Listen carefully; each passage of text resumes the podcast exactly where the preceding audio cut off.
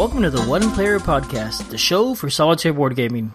I'm your host Albert, and this is episode 80 Tea Time for Aliens. Welcome back, everybody. We're deep in the middle of May right now. Life is super busy for me and for Julius. Hey, Julius. Hey there. Um, so, you know, I think this is an episode about small games mostly. Is that right?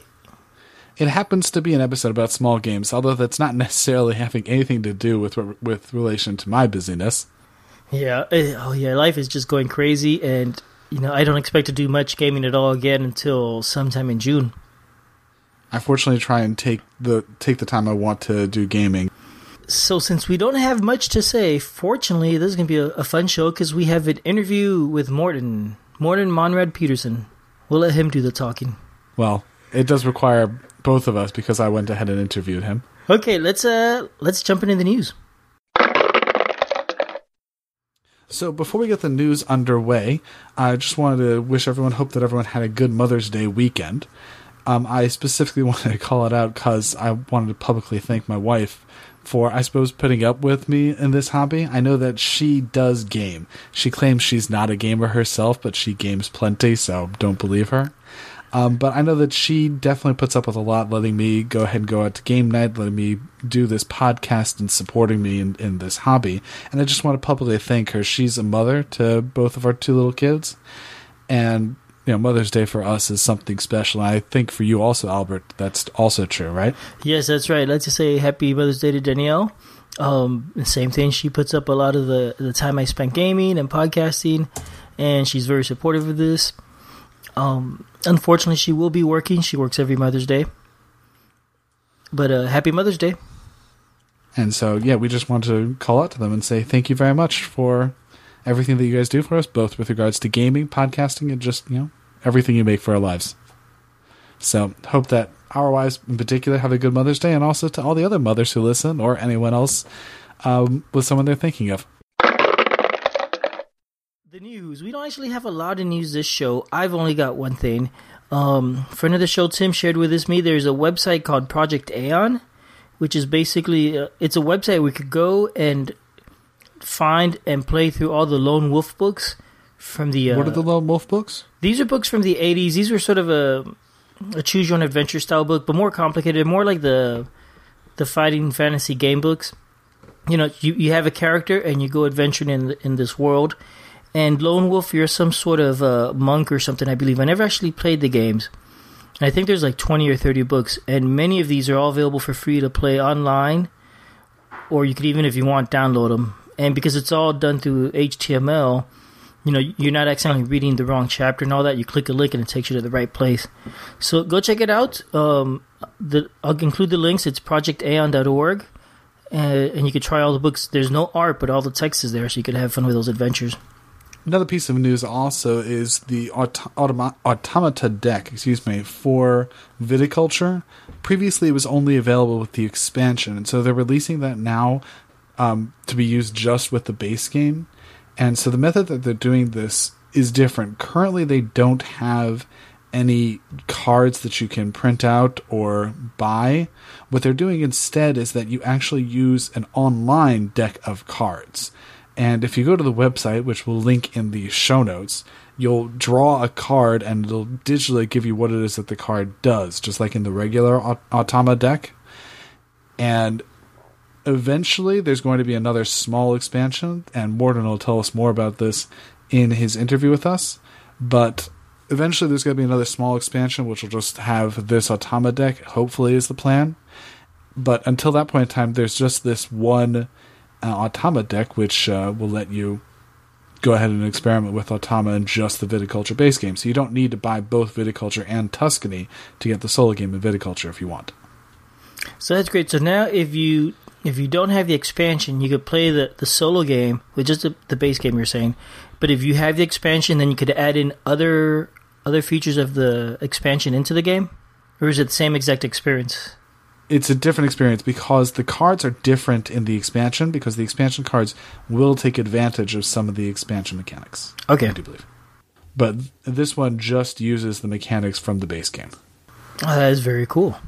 All right. And that's it for the news. We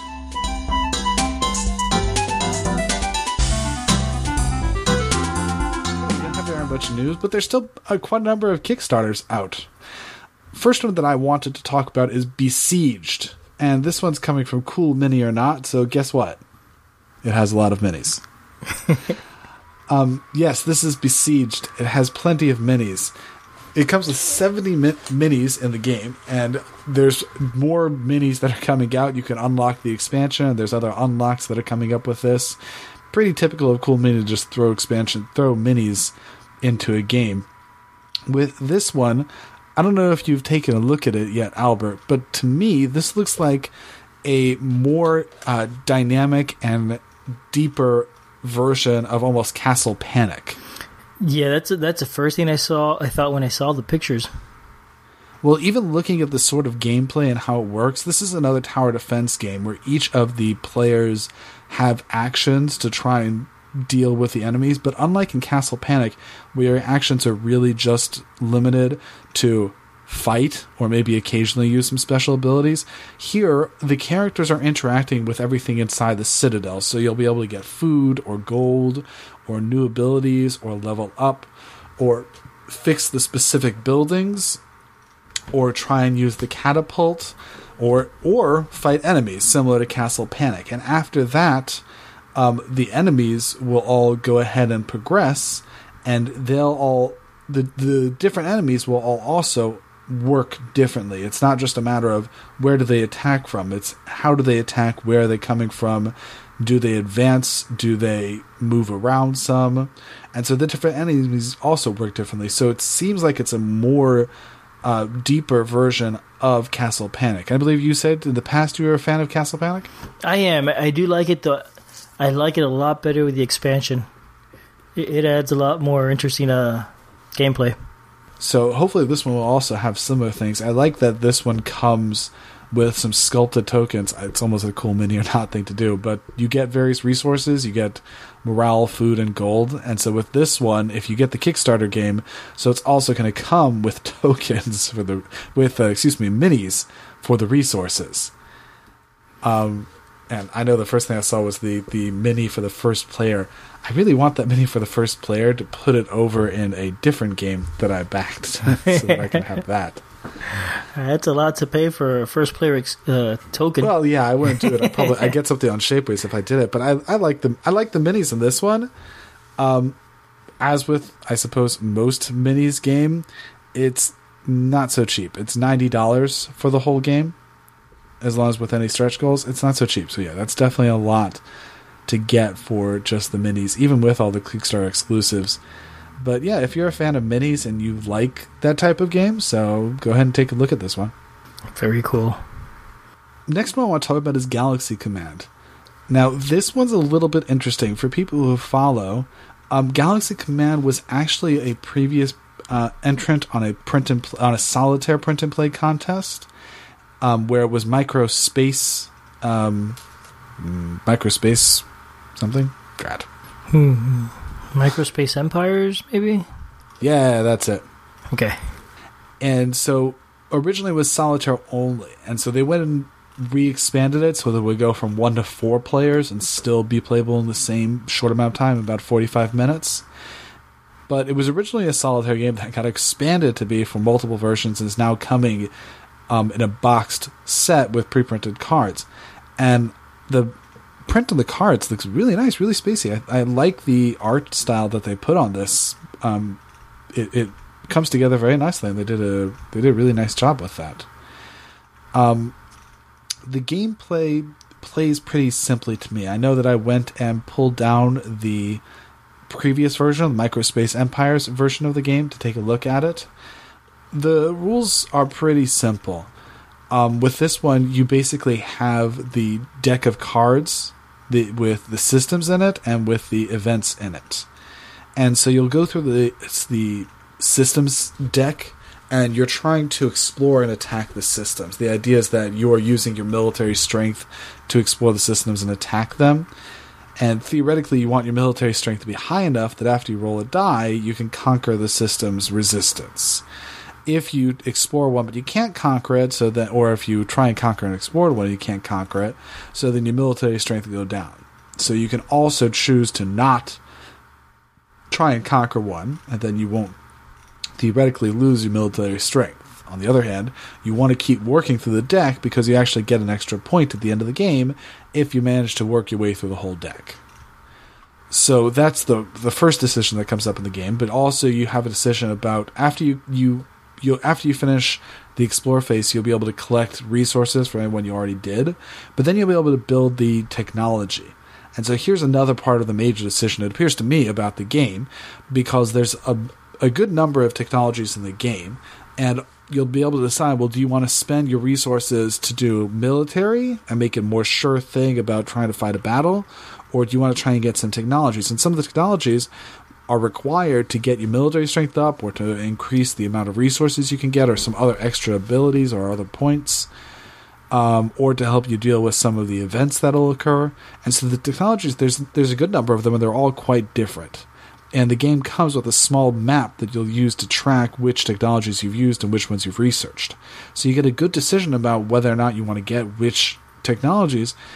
And I guess it's I'm not sure how much it's relying on luck or how much you're trying to optimize what it is that's come out based upon which cards that have come out. But you want to try and use that, and then you deal with that to interact with the second deck of cards.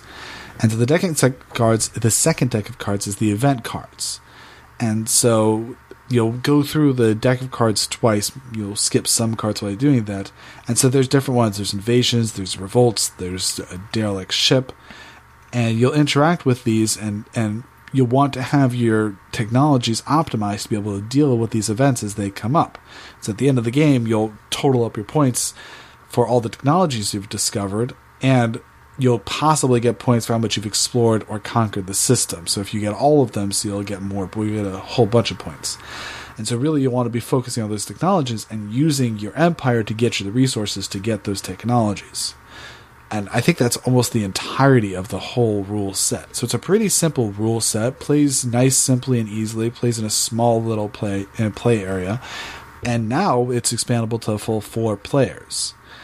So th- this one does come cheaper because of that. It's only twenty nine dollars. Um, it's a twenty nine dollar pledge. Will will get you the game on this one, and it's going to be finished up back. It's going to be finished up on May twenty third, and it's already funded. Have you heard of Microspace Empires before? I know you reminded me of the name a second ago. No, I'd never heard of it actually. I was just guess. I was guessing. Good guess. Thank you. Uh, next up is Lord of the Dead. Now, have you ever played Hex and Counter microgames? Mm, uh, it's not not that I can think of. No. Did you ever play any Hex and Counter games? Not microgames? That's a publisher, right? No, I haven't played anything by them. I think Hex and Counter games is a genre of war games Ah, where you have okay. just counters going through a hex game. And it used to be that they had these micro Hex and Counter games. Um, I don't know how popular they are now. I, I know that I'm personally not so interested in these sort of things. I mean, looking over this one, I'll tell you why I'm not. Why for me it's not a hit. The game comes on two boards basically, and the and it comes on two boards and a, and a bunch of counters, a bunch of small punchboard counters, and they're sending this out in a single envelope. Um, so yeah, you're probably guessing already that this is this is a small little game. This is only an eight dollar game. This is a micro game. It's only an eight dollar game. Um, but because it's such a small game, so it's a single envelope, and so the board and the rules are on flip sides. So I suppose if you want to read the rules while you're in the middle of the game, you can't That that could because be a it's on the problem. back side of the rules. I mean, maybe they'll have this up in PDF and you can print it out yourself. Um, I have no idea. it also doesn't come with a box. They they unlocked a stretch goal, so it comes with Ziploc baggies, um, so that you can keep it all in a Ziploc baggie. I think for me, at one point in time, a micro game is just a little bit too micro. for me, a micro game needs to have a box. It needs to have pieces. You know, I think this comes under the category of just too micro for me. Um, I mean, this one even I'm, I'm not even sure how mi- micro it is in terms of gameplay or how long it takes, because it's a hex and counter game. There's a bunch of pieces to it. There's there's a whole stack of tokens for it. There's 60 counters and then another 44 um, Lord of the Dead counters for the two sides. I mean, I don't even know how long it's supposed to take with these. There's those advanced rules and a whole set of trackers for the reinforcements. But I, to me, this one just comes up as being too micro for me personally. That's just too small. Um, okay. But I suppose there's definitely someone out there for for classic games. There's someone out there who this would be perfect for. Hmm. Now you know it, it reminds me a little bit of the um, Victory Point games. Their games came in a, in a Ziploc bag originally, and and it reminds oh, me of that. But it looks even smaller. It does look even smaller. I think that this one it's it's just going to be two sheets that come in an envelope, or three yeah. sheets that come in an envelope. Yep. Now, one thing going for this game that is really neat is that it's eight bucks. I'm That's sorry, true. nine bucks, right? No, eight in the U.S. It's eight bucks. It's eight bucks, yeah. I mean, it's just gonna come. It shipping is really cheap for this one. It's just a letter, so yeah. That's what that's what it has going for us is because the components are so minimal, it's really cheap. So if you're into Hex and Counter and you want to try some new Hex and Counter, and I suppose you're willing to provide a die in a box if you want to keep it yourself, so cool. Then this one's right up your alley, and you you may very well like this one. For me, it's just too tiny just too tiny. Uh, you, you, know the art is nice. I, would seen it on Kickstarter just browsing through games, and I'd ignored it. But I, I'm surprised that it's such a tiny game just because of the artwork looking so impressive. I'm used to the micro games having well micro quality art. Well, the art is micro. I mean, which part of the art are you talking about? The let me open it again. Just the the cover page. It's got that that Lord of the Dead picture with that guy with his arms spread out. Yeah, I'm not sure if that comes. Oh, you're right. That's on the yeah. cover of the board. But I mean, the board itself. Uh, if you take a look at the board, um, it's sort of clip arty type graphics. Yeah, you're the, right. The buildings and the grasslands. Now that I personally like when I'm talking about small games, I'm perfectly happy with very basic, simple ones because it's small. I want it to be basic and simple and recognizable. I'm actually fine with the art. It's not the art that's going to blow me away, but I'm fine with the art. But I mean, it's not, you know, some of the really cool ones that I've talked about before. Mm-hmm. Okay. It's one that I'm fine with. I may have to find out more about this game. Oh yeah, something that interests you? It's only eight dollars. Yeah. That's true. price price leaves you in. Yeah, that's right. You know, it, it, it's so cheap you could try it out and see if you like it, and if not, trade it away, give it to somebody else. I hear that. Or post it up as a part of a bid on the chain of generosity. Yeah, there you go. There you go. So that's Lord of the Dead, and like I said, it's eight dollars pledge, and it's going to be finishing up on May twenty fifth. Next one, I know I just talked about miniatures, and I know I said that I really don't feel like dealing with miniatures. The next one's Project Elite, and this one's by Artipia, and this one again comes with a bunch of miniatures. And so for this one, it's going to be a $75 pledge, but I'll tell you, I'm really tempted by this one. Um, this is a real time game. And so if you're a fan of something like Escape, um, where you're rolling dice and trying to have the dice come up with what you want as fast as you can to get stuff done on the board. So then this looks like a very similar type of game. Every player will get uh, four die, and the four dice have different face face sides to them. You have the gun, you have the explorer, you have the hand, the assist, and you'll roll it and you want to have the rolls come up so you can use your equipment and you or move around the board or interact with other pieces on the board find more equipment. And you're trying to roll as fast as you can so you get two minutes. And those two minutes are roll as fast as you can time. After the end of two minutes you'll have a chance to stop and calm down and potentially help out a newer player. That's one thing i always had a problem with escape.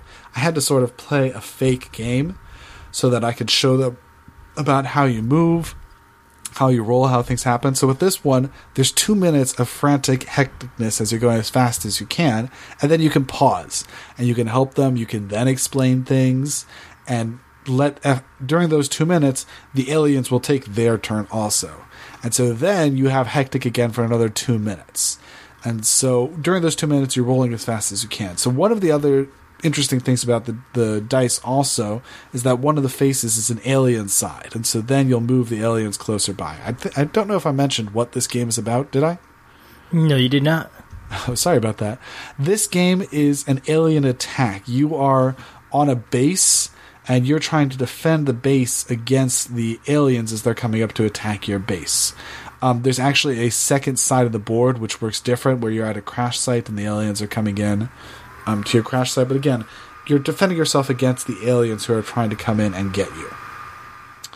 Um, and so you're trying to shoot them off, and you're trying to last through enough rounds. And um, so one of the sides of the dice has an alien side, and the aliens come in, and every time you roll that side, you can't use the die. You have to use your other dice, and then you have to move an alien forward. So once you finish using your dice, you can re-roll again, as long as you want for those two minutes. But every time you hit the alien die, the aliens will keep marching towards you. And this is different to me than the way it worked in Escape, where one of the dice was locked. And you sort of had to work together to get someone else to come over to unlock you. And if all of your dice got locked in single player, you were just kind of stuck.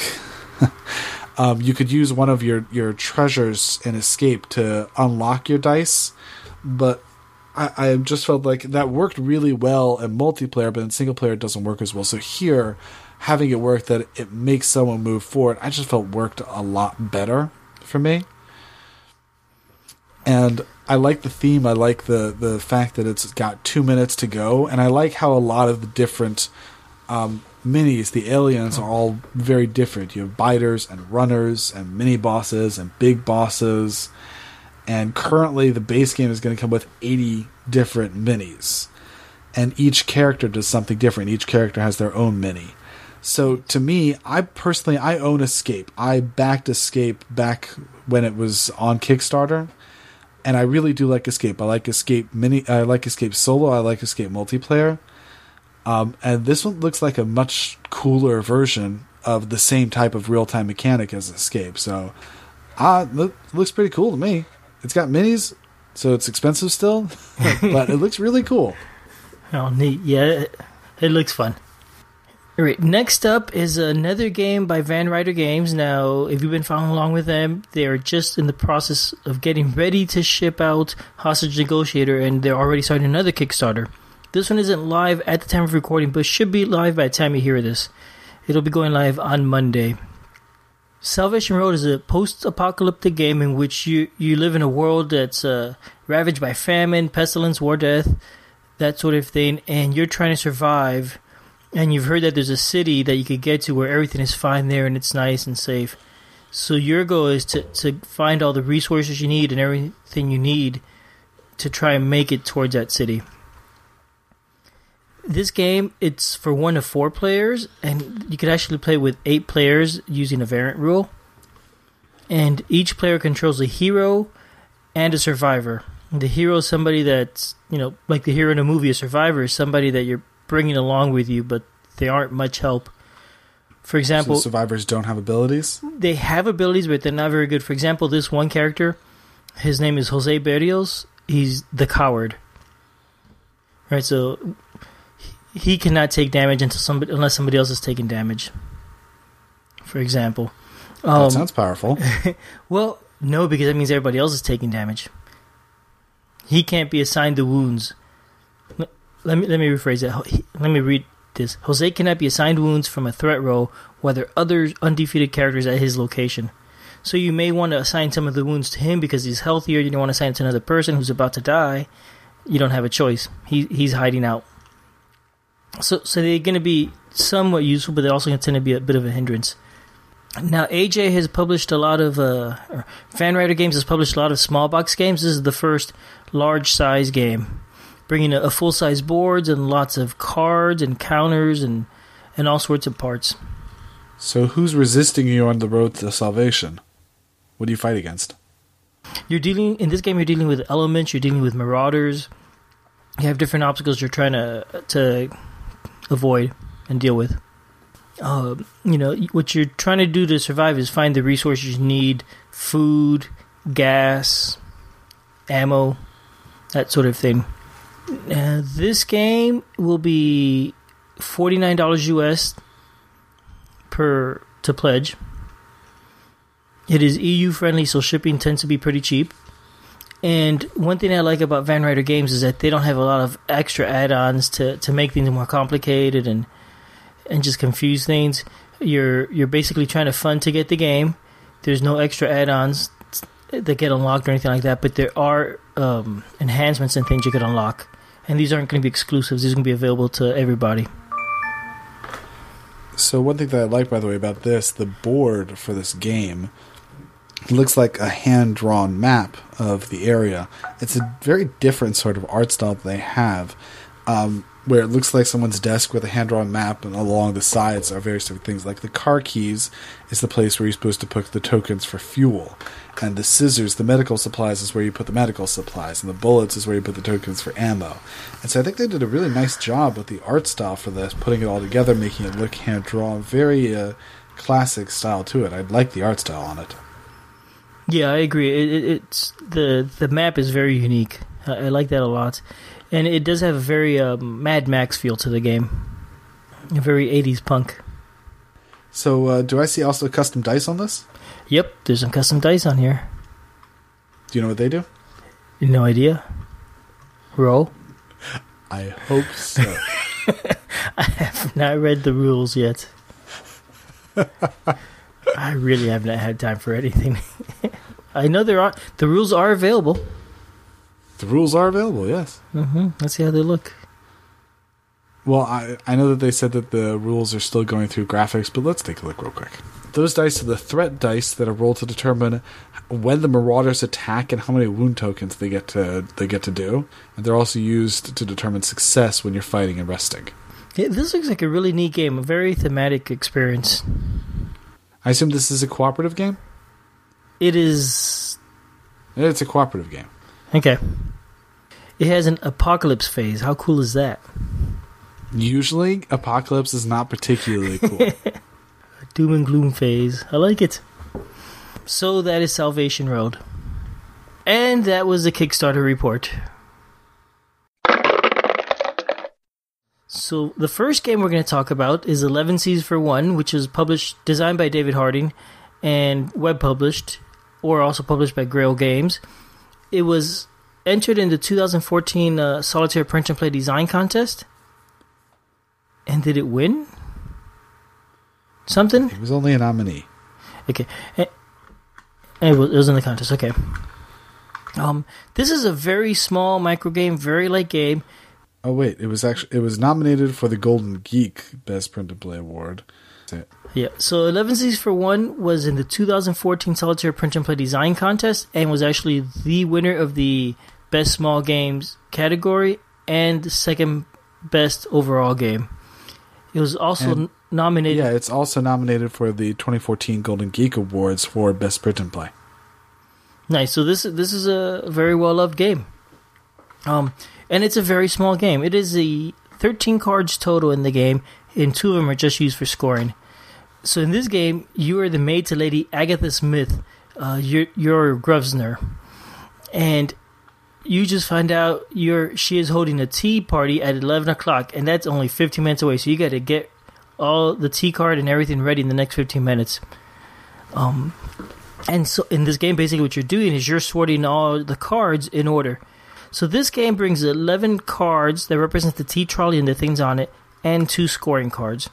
You've got 15 minutes to, to get all this stuff organized and in order and put on the tea trolley. You're going to basically do that by having all the cards shuffled and then placed next to the tea trolley, and now you have to put them onto the tea trolley in order.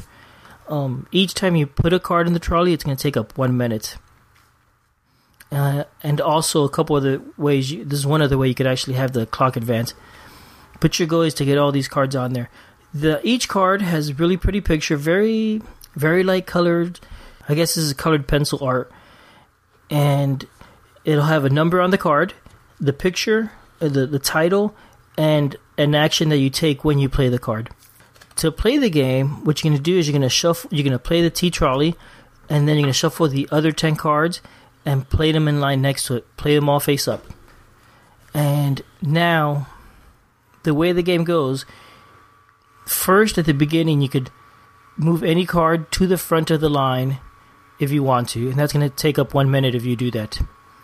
After that, you're going to go through phases that you're going to repeat. Um, each phase, the first thing you could do is you could choose to. Well, the one thing you could do is each phase you got three choices. You could either play the card to the tea trolley. You can only do that if it's the next card in numeric order. Um, if you choose to do that, it's going to take one minute to do that, and then each card is going to have an action. You do whatever the action says. The second thing you could choose to do is you could flip the card over and not play it to the tea trolley. That's going to also take up a minute. The third thing you could do is you could discard the card. If you discard a card, it does not take up any time. However, you can only ever discard three cards. Well, you can only have three cards discarded at once. That's right. So it is possible to get cards out of the discard pile, and that would basically free up one of those three slots. Um, and so this is the way you're going to play. Each turn, you'll you'll look at the first card after the tea trolley, do one of the three things with it, and then go to the next phase up card on the tea trolley. Um, and again, choose one of the three actions, and then go to the next face up card in the T tro- next to tea trolley, and take one of the three actions, and keep going until you reach the end of the line and all the cards are face down. At which point you pick up all the cards after the tea trolley, shuffle them up, lay them out again, and start over from the beginning. And that is basically the whole game. Um, it doesn't sound like much. Um, in honesty, it isn't a whole lot really, but it's still a light, fun game. What makes it interesting is that all the different cards have different actions, and you need to figure out how to use those actions to your Well, What's an example of some of those actions? Um, for example, the card number two, the Tea, if you place that onto a trolley or choose to just flip it over and use the action, it lets you flip over any other card in the pantry face down. So you might find that the next card isn't too bad, but the card following that in line is a really harmful card for you. You really don't want to use that card. You kind of want to just ignore it entirely.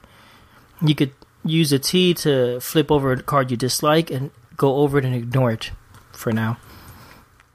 Um, number six, the Fine China. When you play that card to the tea trolley, or if you choose to just do the action and flip the card over, let you shuffle the whole pantry. So that one's handy. If things aren't going your way, you could just choose to somehow get that card to the front of the line and shuffle everything up and rearrange a line. Hopefully, the next time around it's better. When I played it, I wasn't actually sure about the rule for that one. If you're shuffling up the whole pantry, do you turn the whole pantry face down, even if you have some face up cards? you you pick up all the cards face facing the same way, shuffle them, and then lay them out face up again. So you're resetting it to the beginning, sort of. Okay, so they all go back face up, even if some got put face down. Yep, that's right. Um, so it's a really really simple game, really fast. P- playing it probably takes five or ten minutes for a whole game. Um, and I really like this game a lot. It's so light, it's so silly. There's nothing to it. I'm surprised I enjoy it. The art is very. I I don't know how to describe it other than pretty. It's very pretty, fine china and tea cakes and and things like that. And it's just it's nice. And I find that when I'm playing it, I'm focusing on the cards, and I look up and suddenly I, I feel like, wait a minute, I'm not really in a English manor house, huh? and I, it really actually had that reaction for me, where where I I was able to escape into the game for a couple minutes. Yeah, I also like the uh, the hand drawn style of the Elevenses card. I believe that these are all the art from a different game, Elevenses. I think it's the same art, but that the actions on the cards are different. Um, that it's the Elevenses for one actions instead of for the Elevenses. Now that is my understanding. Also, we, didn't mention it, but it is is worth saying. There was another game called Elevenses that was published by Grail Games, designed by the same designer. It was a Kickstarter game that was released. It is a multiplayer game. I have never played it myself, but I, Uh, our understanding is it uses the same art, just the cards a little bit different. But I believe that you when you're playing through, you get to pick any card in the line and spend a minute putting it in, at the front of the line. Not exactly. At the beginning of the round, you could do that. You could move any one card to the front. You spend a minute, and then you could now put it on the trolley. But after that, you cannot move a card to the front again until you've made it through the to the end of the entire line, Oh, which does not happen often at all. Oh, then I was playing it wrong. Okay. It, I do not find it a hard game. I, it's it's pretty easy to win, but to me, it's more of a puzzle, and you know, I will eventually solve it, and that's fine. the The challenge is in how how well you could score. I believe the score is how many cards you actually put into the tea trolley plus how much time you have left. One thing to keep in mind that's interesting, I think, is there's ten cards that need to go into the trolley.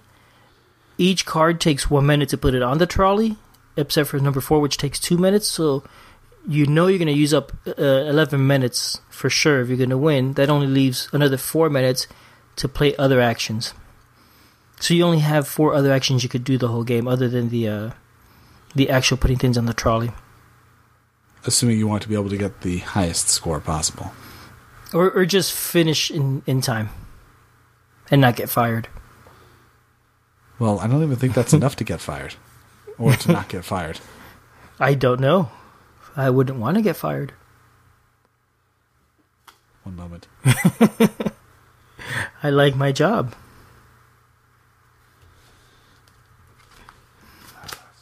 Get just a second. Because I think that. Give me a second.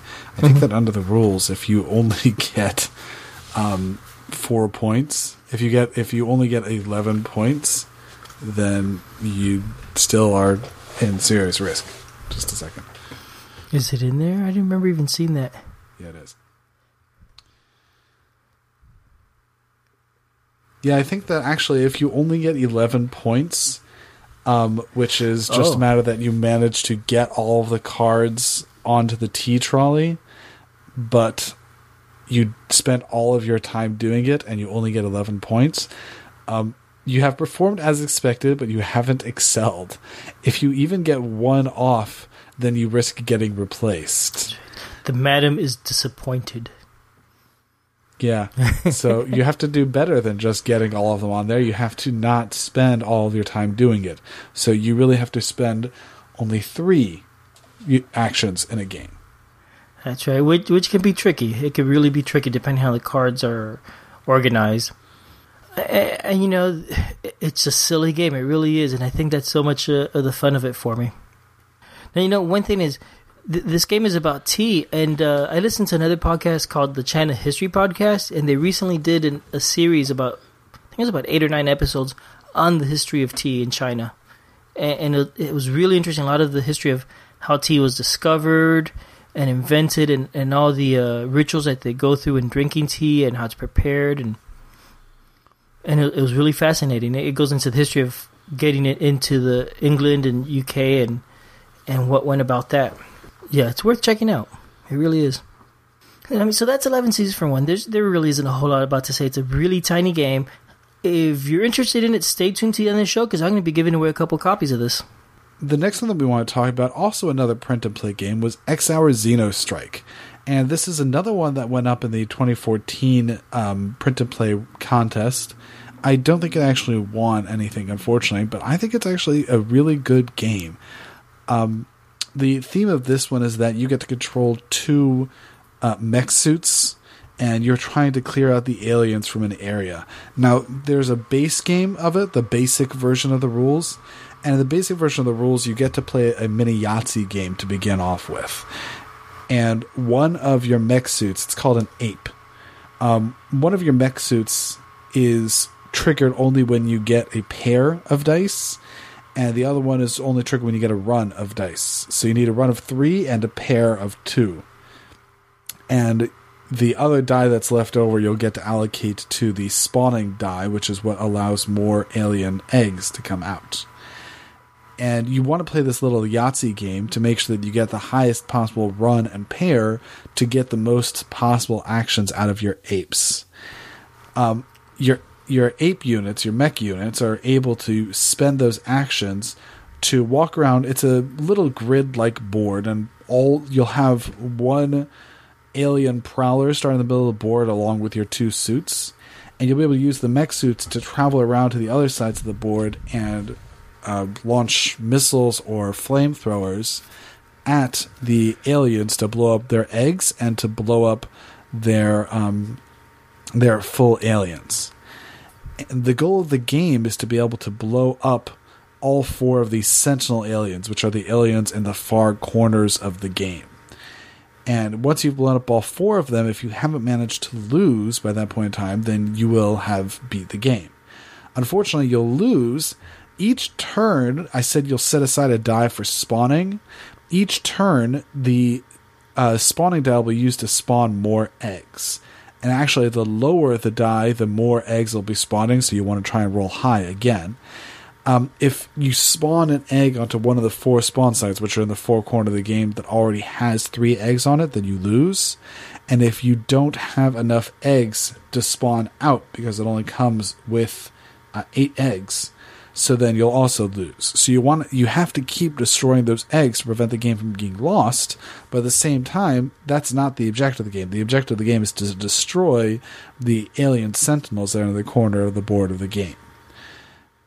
Also, um, you'll be as you're traveling around. So one of the aliens will range across the whole board. He'll basically roll to come back to the center each time, and then he'll shoot off in a random direction to prowl around. If you end your turn near any of the aliens, they'll get to take a shot at you. And if they damage one of your units, the, if they blow up your flamethrower unit, so then you don't lose the game, you just are you have really bad chances at that point. But if they blow up your main unit, so then you also will lose the game. Now, the game itself is pretty simple. Um, that it's still for me. It's actually still difficult. I haven't. I'm not really good at this game yet. I've only had a chance to play it for a little bit. I'm hoping to get better. Um, but it's pretty simple. the The idea of you roll, you move them around, you let them go. Pretty simple, very basic, very simple mechanics. But there's a lot of things that you can add to it. Now, there's the in the advanced version of the game, so it also comes with some locked doors, some fragile doors, and some mission cards. So with the locked doors, there's four doors on the far side, and so that gives you cover, but you also can't walk around it. So you have to move in a little bit or move back if you want to hide. Um, and then there's also the the fragile squares. So your mech suits can't walk through the fragile squares.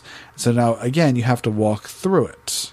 And since you can't move diagonally, so it'll take you some extra time, it'll make it harder to run around the whole site. And because it takes more time around the whole site, then you're not going to be as good getting around but I don't think really either one of those really add a lot of dynamics to the game because it still keeps the game as really simple. I know that for me, because those locked doors are all the way at the end of the of the board, so it didn't it didn't really affect me much. Um, same with the spawning ones. I think I was able to avoid those, even though you can't walk all the way to the end of the board because the corners of the board are impassable. The spawning sites are impassable. You can't go there. Um, but even so, I didn't really find those getting interacting with me so much. What was really neat is, is this was actually added on late to the print and play contest entry is the mission cards. So what the mission cards do is it comes with 10 special missions and each one of these actually changes up something about it. And you can either do these as a campaign where you go through each one in order or you can deal yourself out ones at random and shuffle them up. So at a most simple, which is the first one, it's just you only have eight turns. And so it comes with the turn marker on the card to be able to track along. And if you don't finish off the whole game, if you don't beat the aliens by eight turns, you lose the game. But some of the other times it'll change stuff up because it could add in um, some extra sentinels or make the sentinels move around um, or it could have the uh, the some new aliens, some xeno huggers or crushers or spitters or queens, or it could be that there's now an, uh, another friend that you have to rescue, and so these really changed around. So doing it shuffled up at random or going through the campaign, it made it feel really different and really dynamic. So I really like these missions. It gives it a lot of difference and gives the game a lot more last. So even though it's a really simple game, having it having these extra missions and it really changes it up and makes the game a little bit more deep. It's not so deep. It's still a really basic game. It's only print and play and it requires only a very few components. I'd still put this in the category of a small game, not as small as Elevenses for One, which is only really 11 dice. This is still a pretty small game. It's got 11 cards, not dice. 11 cards, not dice. Sorry, 11 cards. Um, it's still only got a few things. It's got only a couple tokens, which I personally use some cubes for. So it's only got a, a couple tokens involved and just the 10 cards and then the one board. It's it's just a one letter size board. So it still comes out to be a pretty small game, so it's still pretty simple. But throwing in those mission cards really gives it a lot more uniqueness to the gameplay, so it's not the same thing each time. Yeah, it looks really neat. It and it really looks like it's simple to put together and give it a try. It's a shame on me for not having done that yet. definitely shame on you.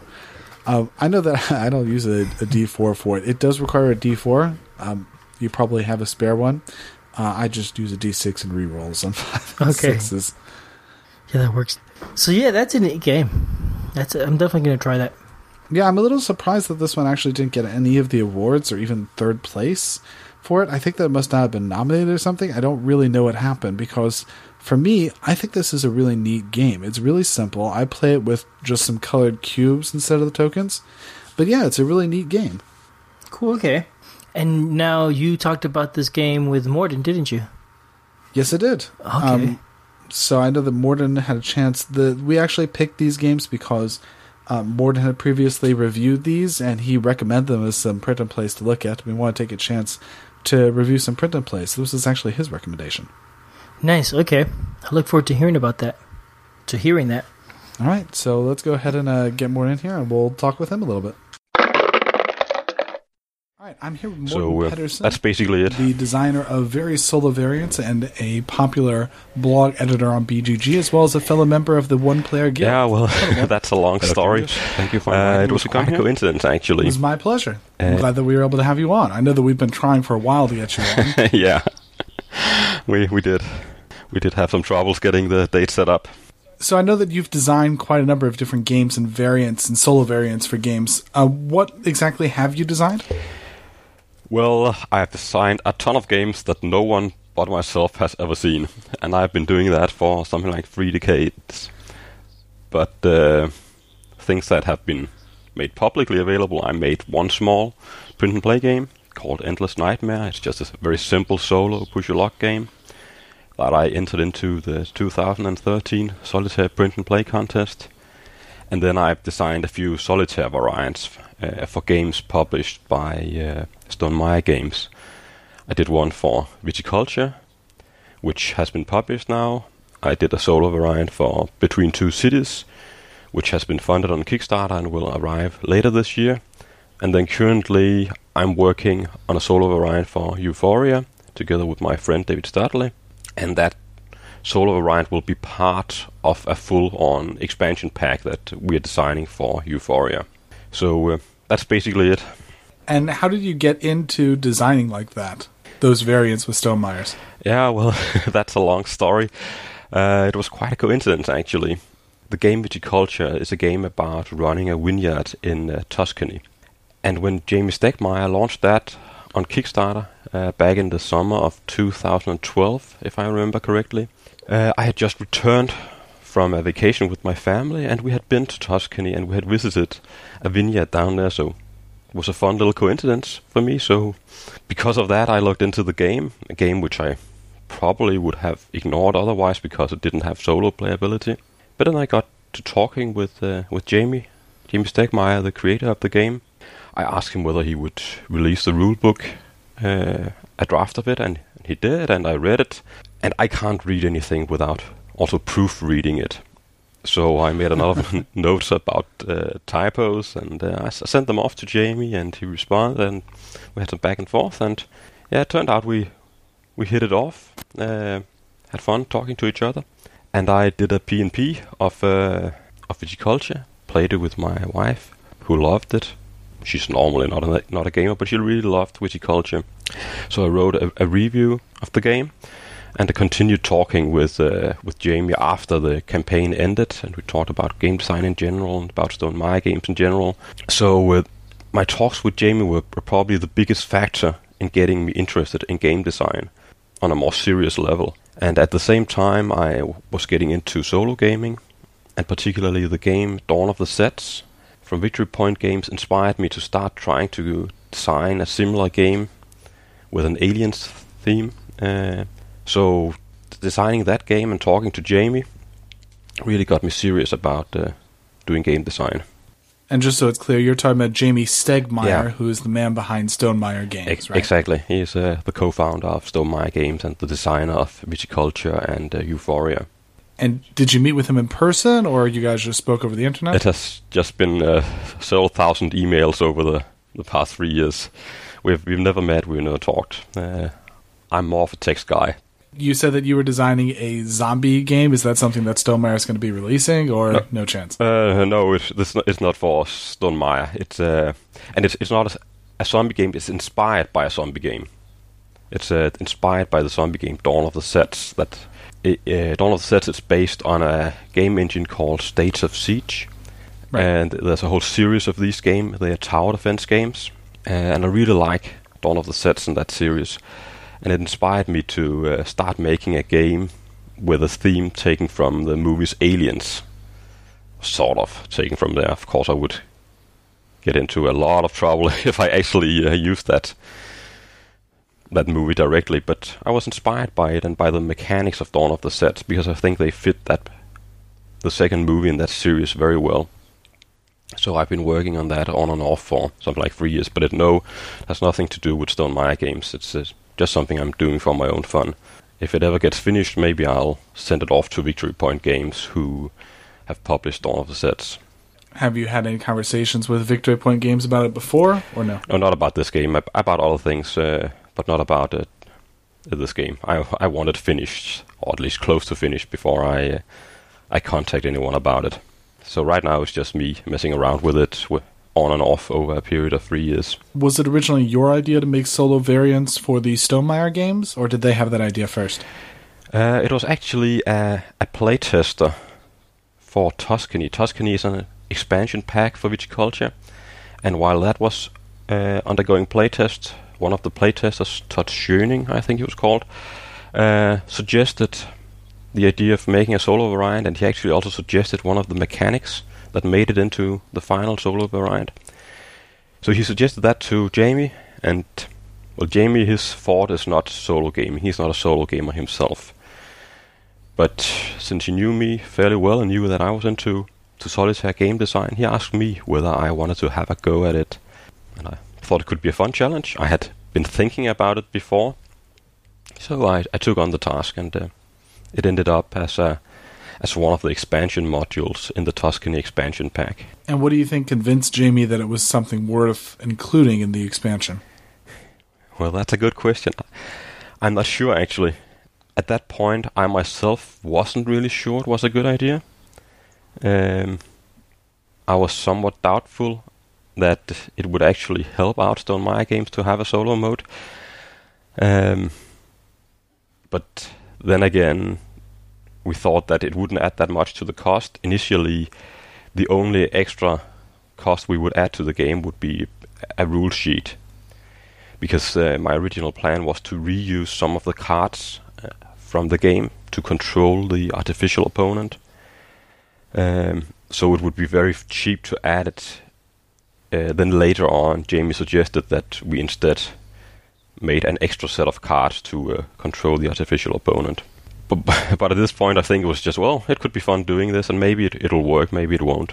Uh, and then after Tuscany hits, we we got convinced that it was a good idea, but we've when we set out, I, I don't think any of us were really sure whether it was the right thing to do or not. What convinced you that was a good idea? Uh, the response, uh, the response has been really great once it uh, it's starting hitting the the backers of the Kickstarter and going into retail.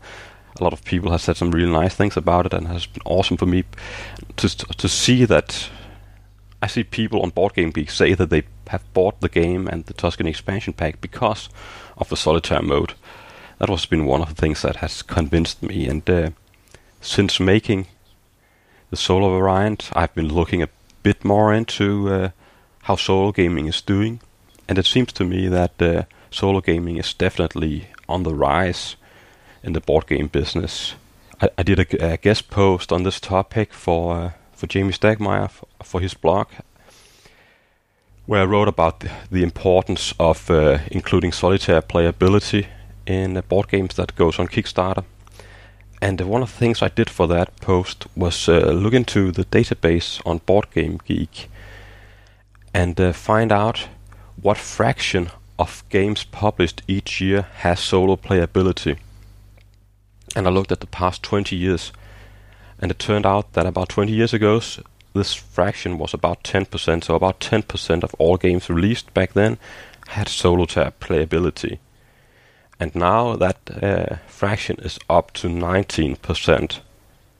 So that has been a, a rather large rise. Um, I don't know whether you saw the vote that was done on solo playability for uh, the Kickstarter for the game Tiny Epic Galaxies. I most certainly did. Yeah, because I think a few thousand people uh, participated in that vote, and the the vote was about whether uh, a certain stretch goal should include solo playability in the game or a five player mode. And I think to most people's big surprise, uh, the, the solo mode won out. It was a very, very tight race. It went back and forth all the time. But in the end, the solo mode got just over 50% of the votes. Uh, and, and that was, uh, was, one, one of the things that convinced me that uh, solo playability is actually quite an important factor in getting people to buy games. Um, so since then, I don't think there has been any doubt for Jamey or me that we should strive to include solo playability in the Stonemaier games. So the data pretty well shows that a lot of people want solo games, but what do you think is causing this rising trend for more solo games to be wanted? Well, that's a good question. Uh, I, I, think it's. I, if I speak for myself personally, then if we go back four or five years, then I scoffed at the idea of solo gaming. I didn't really see the point. Why not just play a computer game uh, if I'm to game on my own? But then I actually tried it out. Uh, read something about it on uh, on Board Game Geek, and I tried it out, and I turned out I had been wrong solo gaming was awesome. And I think that what we're seeing is that uh, there's been a hardcore group of people that have started getting vocal on Board Game Geek, and other people are seeing that and say, "Hey, let's try this out." Then they try it out. They also see that it's fun, and uh, so they start talking about it, and, and more and more people see that well, this thing that we thought thought was a bit weird is actually quite fun, and so it grows. Uh, so I think something like that might be going on. That it's the internet and the community building and around solo gaming and the word of mouth that has been building up for a few years now. We can also see the membership numbers of the one player guild on Board Game Geek. They have been exploding in the past year or so. And I think the one player guild just uh, got to be the third largest guild on Board Game Geek, if I remember correctly. That's right. Uh, um, but other than that, I, I think it's, it's, it's hard to say why this is happening. So it seems like the trend starts with the players as opposed to starting with the publishers. Yeah, is that correct? That, that's how I'm seeing it. I'm not an industry insider, so uh, don't trust my opinion on it. But th- that's how it looks to me. Well, you're inside of at least one game publisher's mind. Yeah, well, yeah, I talk a lot, lot to Jamey, uh, but I'm only attached as a as a freelancer. Uh, and you said that you had data on how many games are coming out with solo with solo variants or solo games being published on BGG. Correct? Yeah, yeah. That that has gone up from uh, ten uh, percent of games being published twenty years ago with the solo playability to nineteen percent being published now right now with the with solo playability. Or I should say that nineteen percent of the games being published so far this year has solo playability. Um, so that's a a rather large rise, I think. Do you think that solo gamers should be trying to continue to push this trend, or that it should just let it develop naturally? Yeah, well, well, please push it, please push it. I, I think the more community we build around solo gaming, the better it'll get, and the more we tell publishers that there's actually a large group of people who would like to buy more solo games. We would like to buy the games published if they include solo playability. The more people who tell publishers that, the better, because the more solo games we will have, and the better solo games we'll have. So uh, yes, please spread the word. And for Stonemaier games in specific, or even if you know in general, how do you want solo gamers to reach out to publishers in that way? I think uh, making your voice heard on Board Game Geek is a very good first step. And I think a lot of publishers read what's going on about their games on uh, on Board Game Geek, but also writing mails directly to the publishers. I think would uh, be a good way to raise awareness at the publisher that there's actually a market here. And I think uh, commenting on Kickstarters, contacting people creating Kickstarters and saying, well, I'll, I'd back this if it had an, a nice solo mode. I think that could uh, could help. So you said that you're a solo gamer? Yeah, uh, since three or four years ago, I have been primarily been a solo gamer. What do you mean by primarily? I, I still play multiplayer games every once in a while. It's just that after my son was born about five years ago, it was harder to uh, find time for game night. All my regular gaming buddies also had kids. So all of a sudden it was hard to uh, get our calendars coordinated and uh, have regular game nights. So I started playing less less board games, and then I thought, well, why not try uh, a solo game? And so I bought the game Lord of the Rings, uh, the living card game from Fantasy Flight Games. I tried that out. I actually thought that I would be a bit disappointed in it, but turned out it was very, very fun. And so since then, I have been playing maybe 95% or more of my gaming time have been uh, solo gaming. Do you play it with your son? Yeah, to some extent. Um, some of the games is a bit too advanced for a five-year-old, but sometimes I can sort of tell him a story based on the game, tell him what's going on in, mm-hmm. in the game. Um, so now we're fighting off the dragon who's attacking our castle or something like that. That he can relate to. Um, in a game like Dungeon Roll, he enjoys rolling the these nice custom dice, and I can sometimes I simplify the game a, a bit when I play with him. Uh, but his attention span is is not that great, so he tends to lose interest after a while. Uh, I definitely understand. Yeah. I have a four year old daughter myself who likes helping me with my games, so I definitely understand. okay, yeah, helping. yeah. So, do you have any favorite games? Yeah, um, are you asking about uh, multiplayer solo games? Either, whichever stands out in your mind. Well, we could start with multiplayer games. Back in the day, I really enjoyed Puerto Rico. I'm, in the group I was playing it, we had this long series of someone coming up with a great strategy and then someone finding a counter strategy and then a counter counter strategy and I, I really love that when we are playing it over the month. Um, then a few years back we played a lot of uh, Warhammer Invasion at work because it, it fit very well into being a busy dad because you can basically play it in 20 minutes after work before you go home and you can also play it so to speak when you're home at alone because you deck build you prepare your deck for the next game. So it was a nice fit for uh, being a busy dad. And then of course Viticulture which was uh, one of the games that uh, got me back into uh, board gaming for real and got me into board game design. Because when I tried it out I, I wasn't involved with Stonemaier games at all. Um, so uh, that that also was a rather special game to me.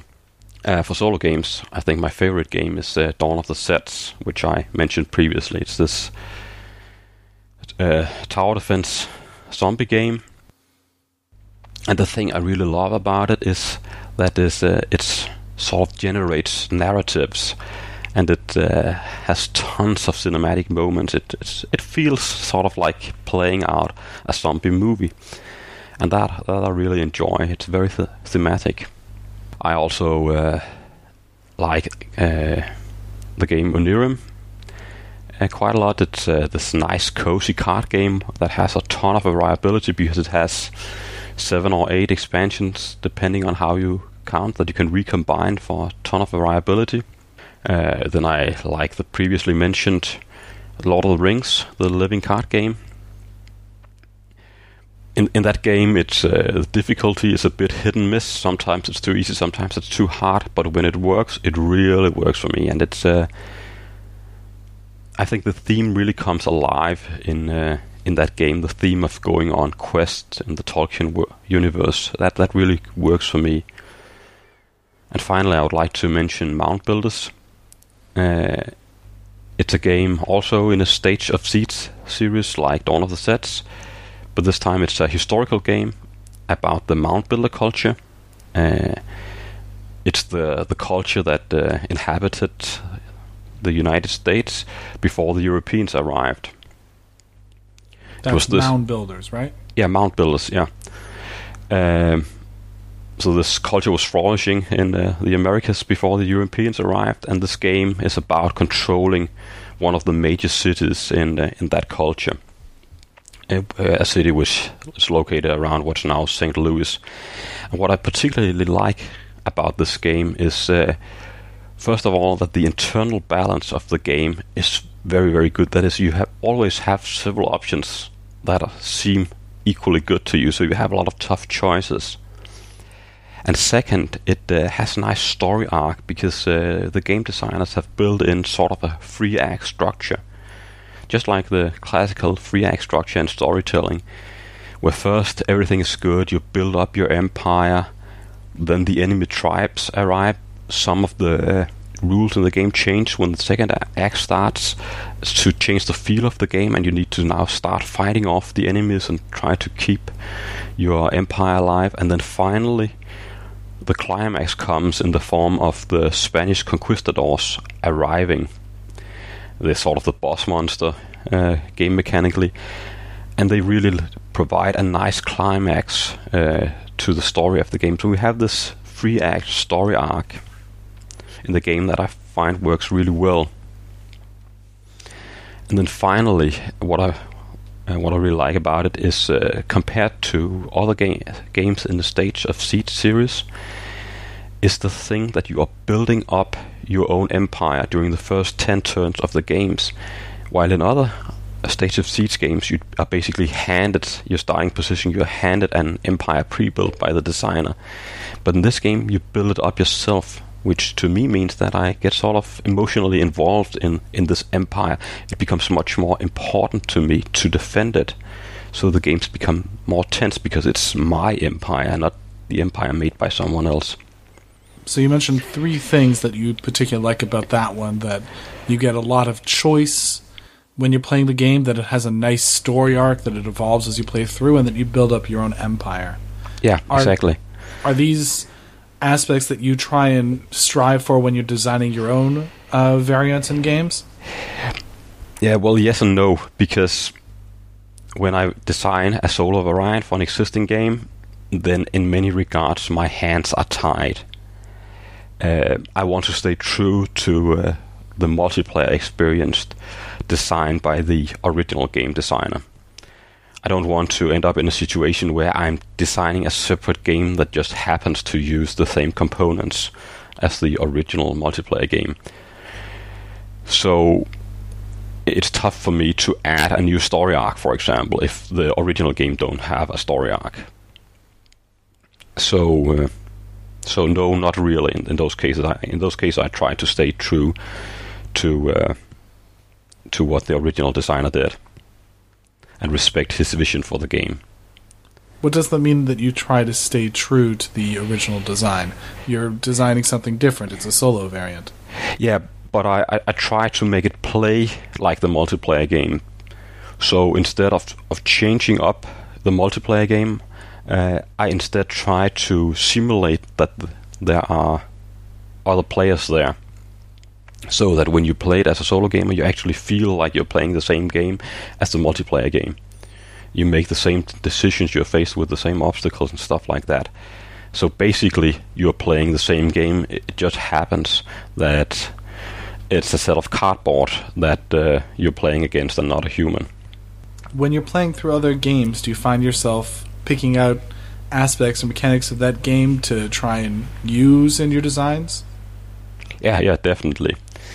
Um, we take the print and play game, uh, Maquis, or however it's supposed to be pronounced. Um, it's the game. yeah, uh, I can speak Danish and I can sp- speak some English, and other than that, I tend to mangle all the languages. We just do English around here. um, so th- this game it, it won the solitaire print and play contest the year that I also participated. That was in 2013, mm-hmm. and it's a really great game. I can highly recommend uh, trying it out. But that game was the game that taught me that worker placement games can work in solitaire mode and can be tense. So from that game, I stole the mechanic of it having a deck of cards that controls worker placement of an artificial opponent. And uh, I've been using that for the solo mode for Viticulture, and I've been using it for the solo mode for Euphoria that that we're working on at the moment. So uh, that that's a, a, clear case where I I borrowed or got inspired or stole or whatever word you want to choose by another game and took a mechanic that I really liked. And you're also using a similar type of style for um, Between Two Cities?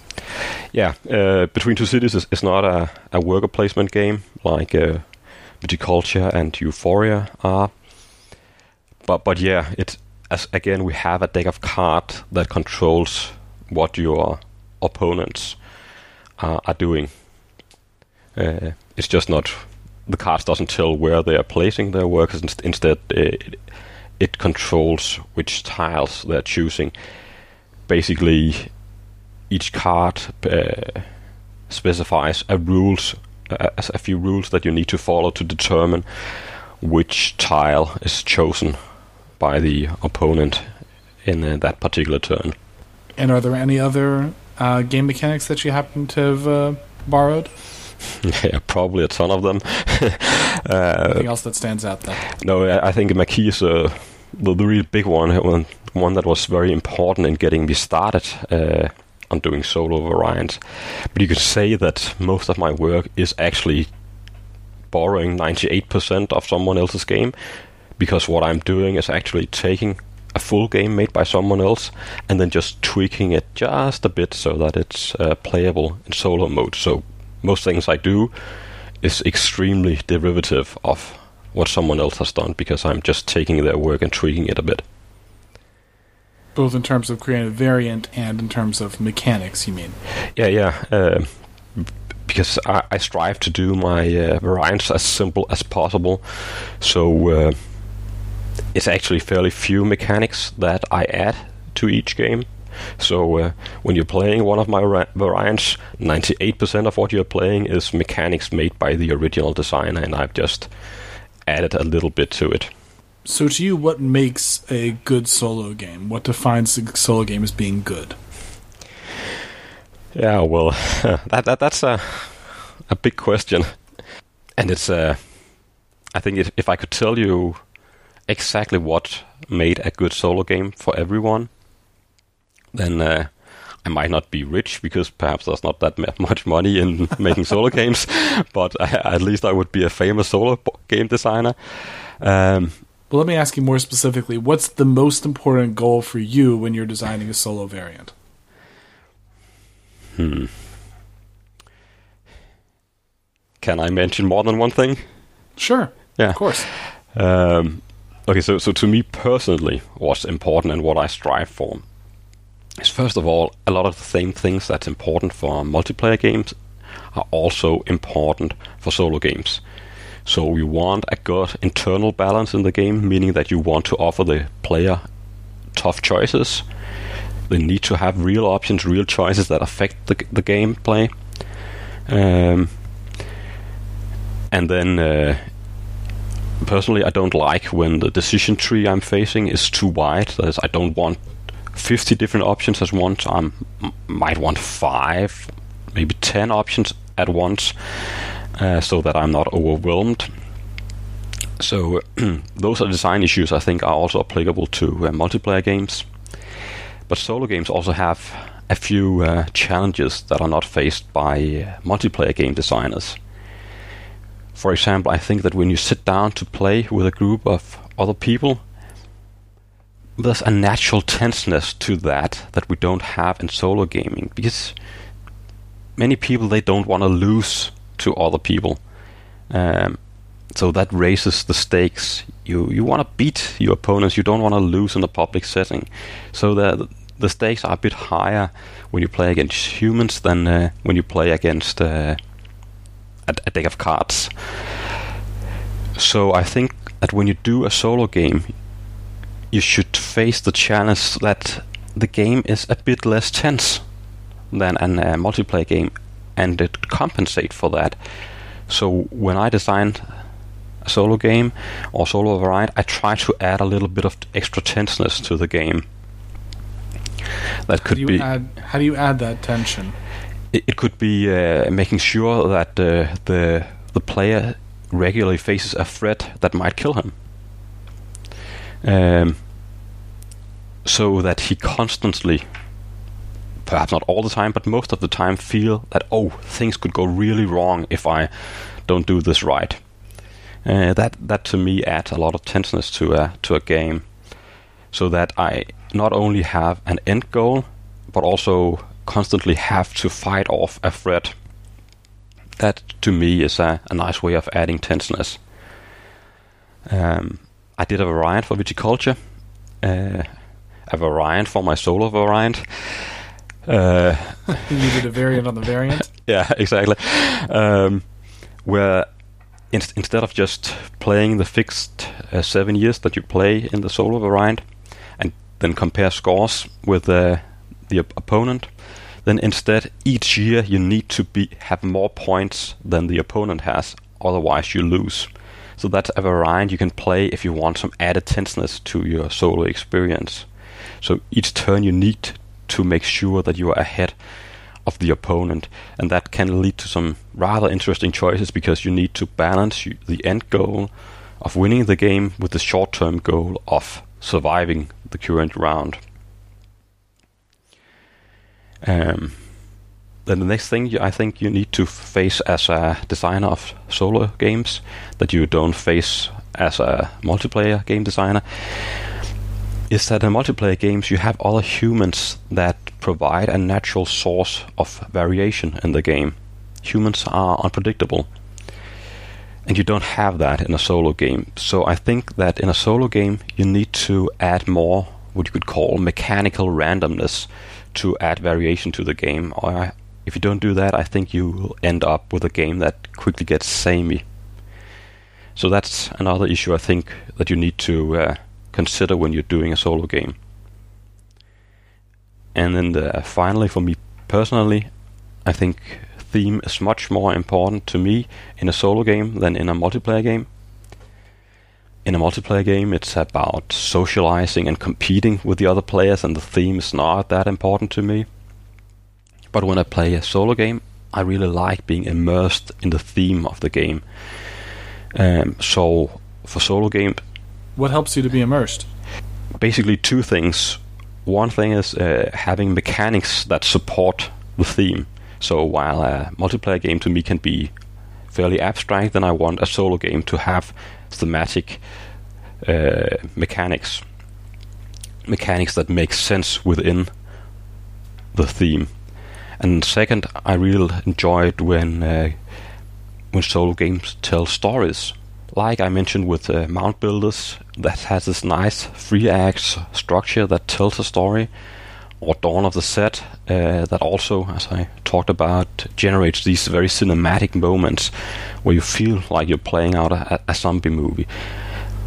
Things like that can really get me immersed, immersed in the theme of a game. Or imagine you would be a fan of a storybook, something like they use for Mice and Mystics.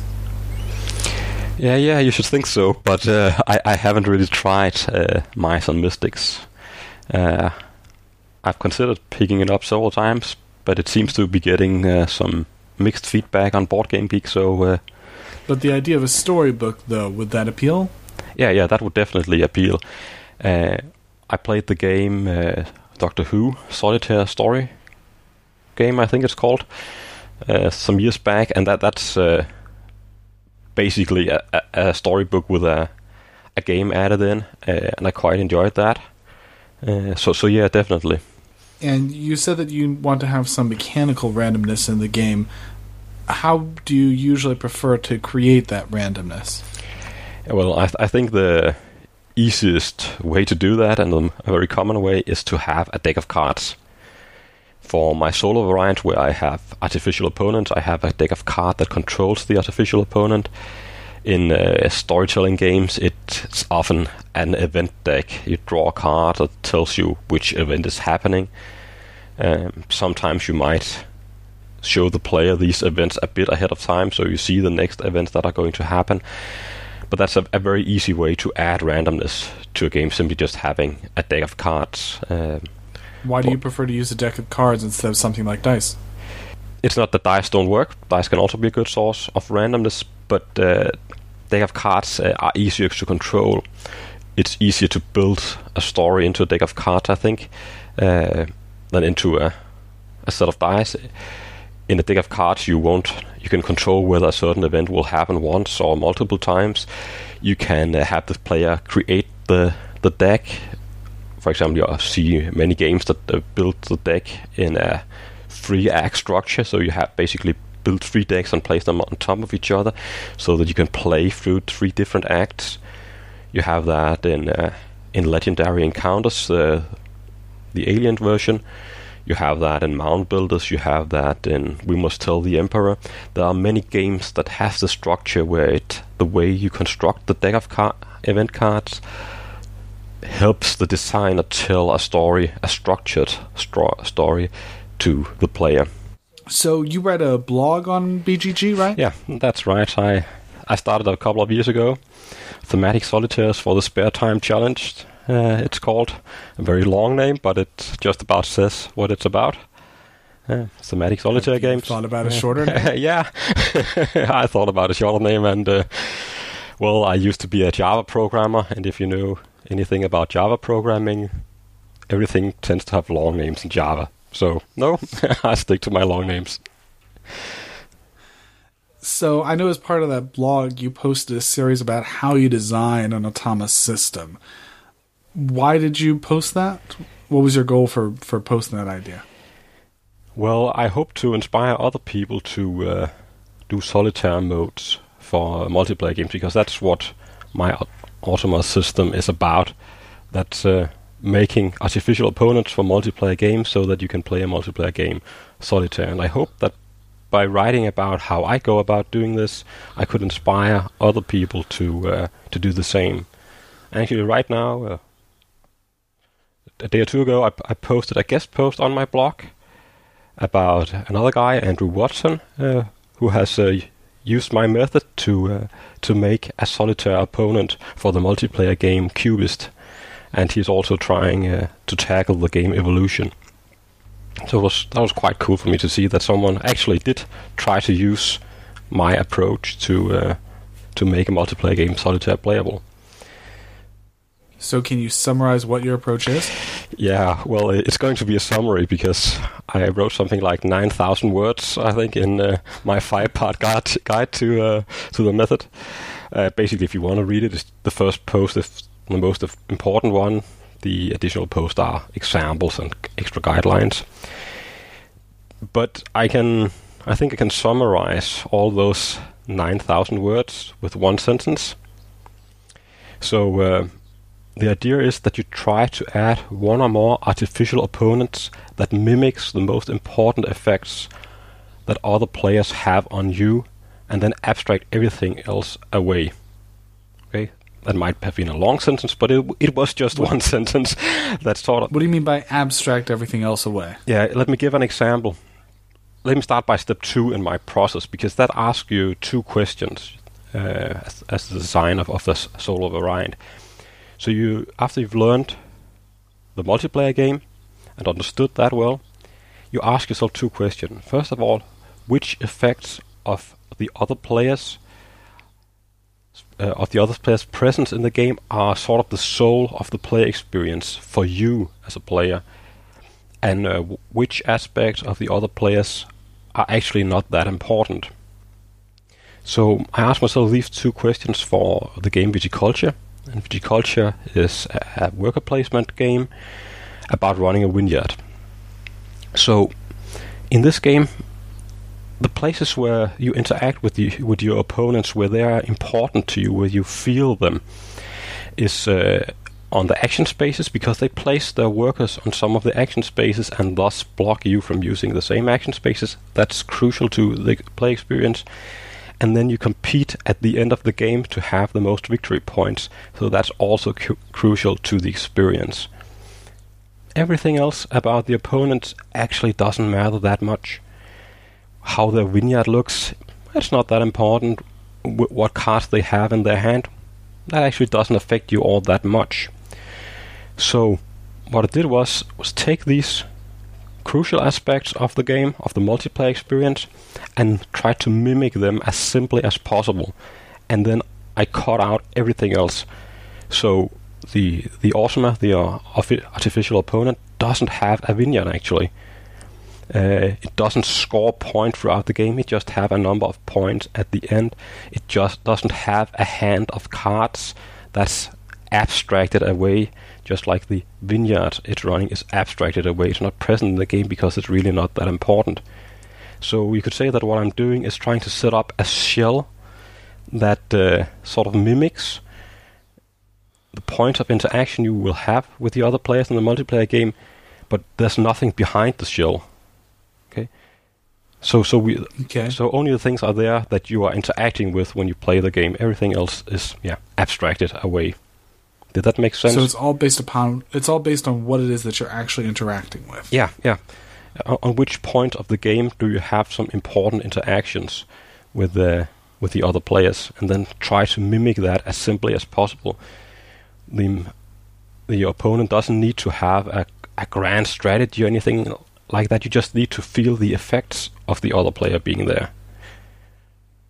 Do all the Automa systems feel the same when you're playing them? Like, for example, playing an Automa in Viticulture and playing Automa in Euphoria. Does it feel like you're playing the same system, or do they feel different? I, think you'd say that uh, they feel the same. There are some differences, but the base system is the same. You have a deck of cards that controls uh, the worker placement of of the automas, the opponents, um, so that they block you from action spaces and interact with you like that, and they score a number of points that you need to beat. Um, there's a bit more to it in Euphoria than there is in Viticulture, but the base system is the same. So I, I think that players would definitely recognize the system if they had played Viticulture and then tried Euphoria without knowing that it was the same people who had who had done it. Is it a good thing that they resemble each other, or would you prefer for them to be more dynamic? Hmm. In a way, I, I think it's a good thing because I I want the Automa to sort of autoplay. I want it to be as easy as possible for the human player to manage the Automa. He shouldn't spend time uh, doing bookkeeping for, for the Automa if it, that can be avoided. So, the more similar the system is between games, the easier it will be to for the player to get into the flow of managing the Automa. So I think in, in that way it's a good thing. That said, I I still try to put in some differences, uh, and the Automa in Between Two Cities is quite a bit different from the ones in uh, Viticulture and Euphoria. How do you mean? Where in uh, Viticulture, as I said, there's no vineyard for for the Automa. It, it, and it has no hand of cards. There's basically nothing there ex- except the interacting with you. But what about in between two yeah, cities? in, in that game, uh, the, you play with uh, two Automas in in that game, and uh, they two actually build a city together. Uh, the, the same is a, the game is about building cities. So uh, And what's the name of the city? Just because I like it so much. yeah, you can pronounce it in different ways: Automa City or Automacity. Um, It's just a Cute pun. yeah. I I put in I like putting in puns in my names, but uh, actually that got me into some hot water uh, at one point because uh, someone took offense at the at the name I, I gave to uh, the, the female Automan between two cities, uh, one of the proofreaders. So I I had to change the name there. Um, it wasn't. I really meant no offense, but I could see afterwards why it could be taken as uh, a bit offensive. So I changed the name.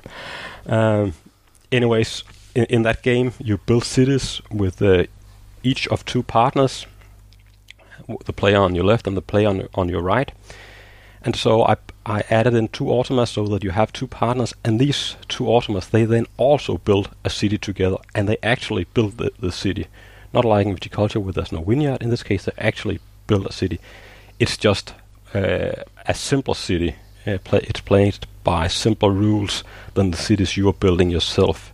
And the purpose of, of that is, again, to keep the amount of bookkeeping you have to do as low as possible. But it is definite difference that you are actually building a city for uh, the automas.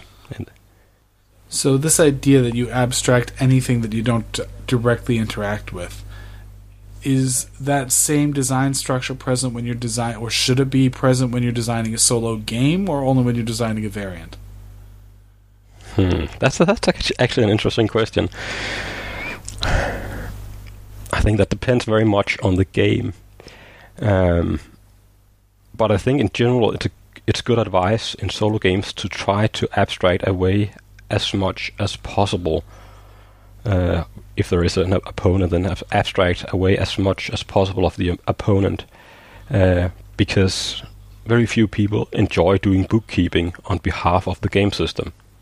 They want to play the game. They don't want to move uh, pieces around for an AI. So, so I think, uh, yeah, it's I think it's good general advice. But of course, you need to uh, look at the specific situation in your game and you've designed both games and variants. Which was which was harder to make? Uh, making a game is orders of magnitude harder for me than uh, making a variant. Coming up with multiple different mechanics, making them fit smoothly together, make sure that the game flows well, isn't prone to analysis paralysis, that it's actually fun, that the interaction with other players, if you're making a multiplayer game, is good. There's so many things that you need to take care of when you do a, a game from scratch. While what I primarily do is make these solo variants for existing games that's so much easier in my opinion that more than what true game designers do. Because when I start my work there's already a well working game there. The mechanics are there. They already work well. The game is already fun at this point. I just need to apply a few tweaks to the game and then I'm done. So I have it easy compared to uh, proper game designers what are the other things that you typically do on the blog in addition to just you know talking about designing? You've also done a number of different interviews and, and comments about other solo games. Yeah. Uh, that's true. I, I, really enjoy writing about it. Other games and uh, interviewing other designers to hear what they're doing. I think it's rare that we get another uh, reviewer also on our show. We wanted to see if you wanted to take a chance to also talk about the other games that we reviewed this episode, X Hour Xenostrike at Elevenses for one. For one. Yeah, sure. So, uh, Xenostrike is a is a game that's heavily inspired by the Alien series of movies. And the game you control two uh, two enhanced soldiers who fight some aliens and uh, try to keep them from spawning too many eggs. And uh, if you talk about the game a bit from a mechanical perspective, then I think this game takes elements from Pandemic. To me, Pandemic is uh, basically a game where you run around putting out fires while you try to achieve an overall goal. And of course, by putting out fires, I'm talking a bit metaphorically here. um, and the Xenostrike is the same. You run around trying to put out fires in, in the game while you have an overall goal. And at the same time, uh, Xenostrike adds an action point based tactical combat game and it adds Yahtzee. So basically, it takes these three things and mixes them up, and it might sound a bit weird. Um, but it, it does take these three things and then distills them down to their very essence. So it simplifies everything down to, to just the essence of each of these mechanics. Um, and when I read the rules, I thought that perhaps the designer had gone a bit too far in uh, in simplifying things. But when I played it, it worked out really well. Um, I really enjoyed playing the game, and the simplicity worked out very well. It just got the essence of each of these uh, games, and I quite like that. You can play it in about 15 minutes. I felt that it was very tense, which is something I like in solo games.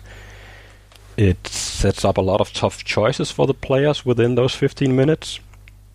You have these situations where you're standing in one place next to some alien eggs and considering, okay, sh- I really ought to stay here and kill off these remaining eggs here before I move on. But if I stay here, then perhaps I won't have enough time to handle the next hotspot.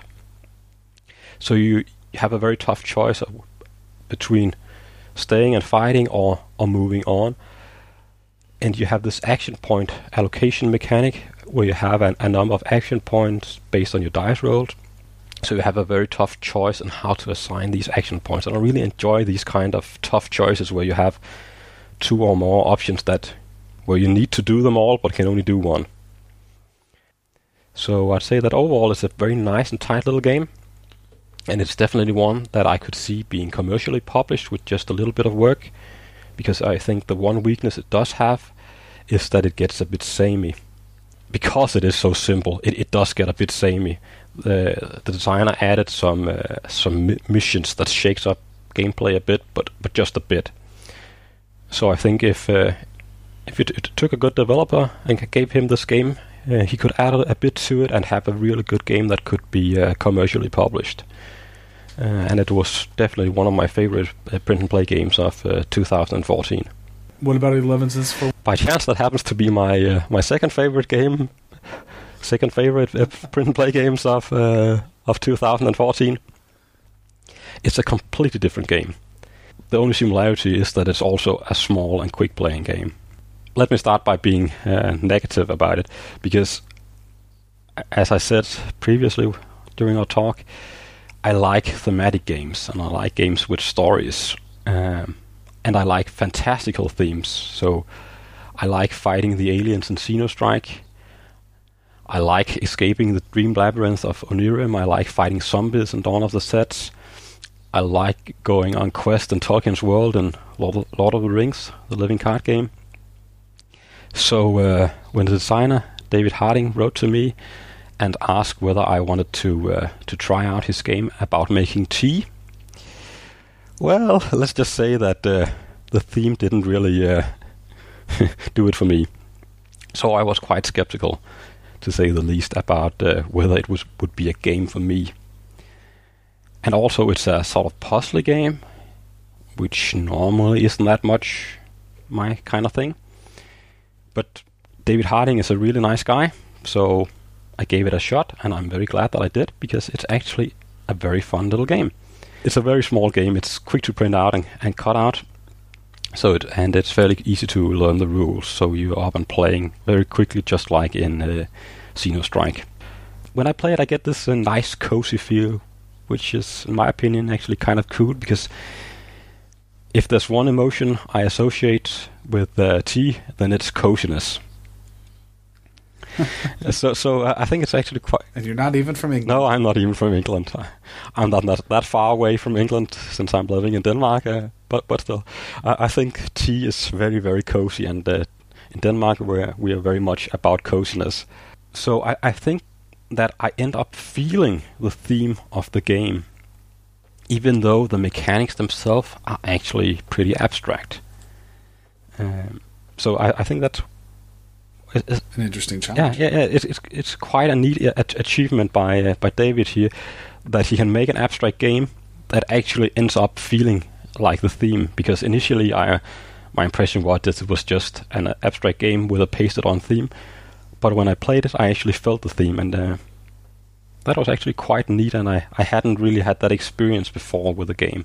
Overall, I I really like this game. It's uh, it's challenging, but it's not too brain burny. So quite nice in that way. It feels sort of like making a crossword puzzle or Sudoku. It's just a fun game instead, uh, but it has some of the same feel. But I would definitely take Elevenses for one over a crossword word puzzle any any any day. And it also have one added advantage. It's so small that if you uh, sleeve the cards, you can put them in your back pocket and uh, take them for a walk. I've been playing this game in a park and in the local forest, which was actually quite nice sitting there in lush green surroundings and, and playing a nice little game. So, so overall, this this come highly recommended from me as a, one of the best PNPs from 2014. Excellent. Very nice. All right. Uh, well, thank you very much for coming to talk with us. Yeah, here. no problem. We really appreciate It It was coming fun, and thank you for the invitation. All right, so I am going to give away two copies of Elevenses for one on the show. Um, you have two weeks to enter, and these are cards that I printed out through Printer Studio. They look really nice. What you'll get is 13 cards, and you'll get them in a Ziploc bag. Unfortunately, I'm keeping the nice little plastic case. Um, but yeah, to to enter this contest, to get this game and see if you like it or not, just send us an email to albert at oneplayerpodcast.com or julius at oneplayerpodcast.com and tell us about your favorite kind of tea. If you don't like tea, that's okay. Tell us that anyway and just enter. We will not discriminate against you. Um, and we'll pick two winners, and the winners will each get a copy of Elevenses for one. I like passion fruit mango. That's a good one. I like chamomile. I really like Does that mean I'm entered? You're, you're entered. you're not eligible to win, though. Sorry. Oh. oh, stacking the prizes. I suppose. So, all right. All right, so we got another solo story for you guys. Uh, this one's from Race for the Galaxy, and this is a game, a card game with a set of icons for it, which allow you to determine which phase of the game that you're playing. And it does come with an AI-controlled sol- solo game. This one was posted up by Justin Garrison on the Solitaire Games at Table Geek list, and he posted up this uh, this really funny interplay between various members of the theoretical governor's conference room on Earth's lost colony. And I'm going to go ahead and read it off for you. And because there's actually quite a number of parts to this one being played, I'm asking Albert to also help me out with reading this one. Albert, you with me? I'm set. All right, here we go. Good morning, all. Comms officer, tell me what you tell me every morning, please. Well, sir, Earth still failed to respond to our transmissions, and we've been unable to intercept any intelligence on the status of the planet. Yep. Okay, well, Defense Secretary, give me the morning news. Uh, yes, sir. No domestic disturbances that we're aware of. There is talk of a worker strike at the factory, but I'll let the Commerce Secretary handle that bit. We do, however, have reason to believe that a military groups calling themselves New Sparta may be planning to contact 525. We've been unable to ascertain their intentions, but the nature of the data we've received so far indicates that it may be run by an artificial intelligence. An AI. Yes, the information is what you might call randomly consistent. We see repeating patterns, but the repetition is irregular. A- anyhow, we have nothing pinging our satellites, and the galactic radar isn't showing anything but meteors and freighters for a good parsec or so. I'll let you know if we need to worry. Our exploration team did come across a lab across the systems that seemed to be used as part of the old Galactic Genome Project. It might be useful, but we would have to send a recon team to properly scout it. May not be worth the effort, but under particular circumstances, the benefits could be huge. Well, you know what? Let's just build a bank. If it's resources we need, we'll build a bank and have them lend the resources to us. Everyone cool with that? Of course you are. All right, next up, Commerce Secretary. Well, like the DS said, the workers at the factory are starting to get restless. They're not quite sure what purpose their novelty goods serve on a colony that has very little economic independence and little to no intergalactic trade agreements. Those were all things Earth had in spades, but, well, they seem to have lost track of us. Nonsense. Everyone loves novelty goods. They're the backbone of any good tourist economy. But, but, enough. Tell the workers that if they want to build something else, they need to pool their resources and build their own factory. Two months later. Can anyone update me on the status of the lab that was part of the GGP?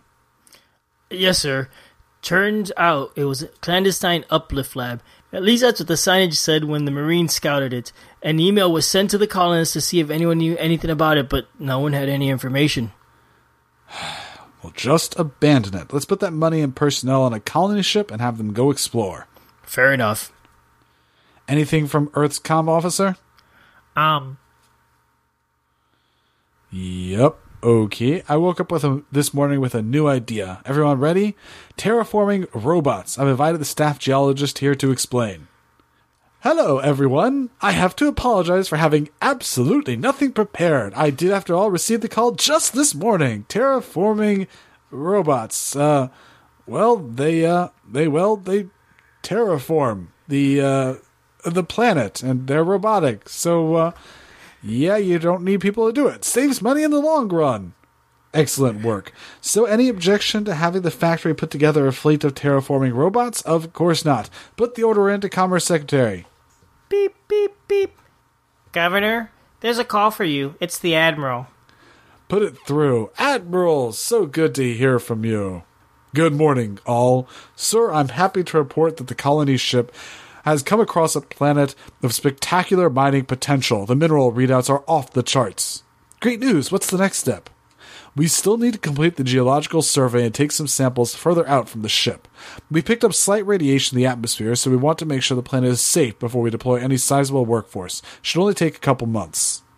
No time at all. Set up all the mines you can possibly get you possibly can with the tools you have on board. The transmissions from New Sparta are becoming increasingly ominous, and I fear they'll be on our doorstep soon. Whether to invade or colonize, I'm not sure. But sir, this could put thousands of lives at risk. Are you sure? Of course I'm sure. Make it happen. Commerce Secretary, how quickly can we get a massive conglomerate up and running? Uh, what? A mining conglomerate, you know, a group of businesses that all do similar stuff but in different ways. Yes, I know what. Uh, How long? I would have to. Ch- I would have to check and see who's doing mining business on 525. Given that in- our economy has been primarily focused on novelty goods, I don't know that there are many. If I may speak freely, and we are wise to pour massive amounts of resources into a mining effort when we only just found this new planet, the admiral said, Get out. If you won't do as I'm ordering, then you'll just have to go start your own colony for the Earth to lose. I need doers on my teams. Defense, any new transmission from New Sparta? There actually was uh, just one that came across the wire. Sir, they're here. In the system. It's only a matter of days or hours before they likely make planetary contact, if not sooner. Ugh, curses, this is all going horribly wrong. Get the Commerce Secretary back in here. I'm still in this room gathering my things. What do you want? Oh, never mind what I said about the mining conglomerate. We need a new economy and we need it now. How quickly can you set up a new economy? I, uh, wh- what, what do you mean? A new economy. We can base it on consumer markets. What do consumers love? Uh, novelty goods? Exactly, novelty goods. Oh, no, sir. Out the window. The ship. They appear to have weapon or communications device activating. Something is surfacing from the hull. Ah, shoot.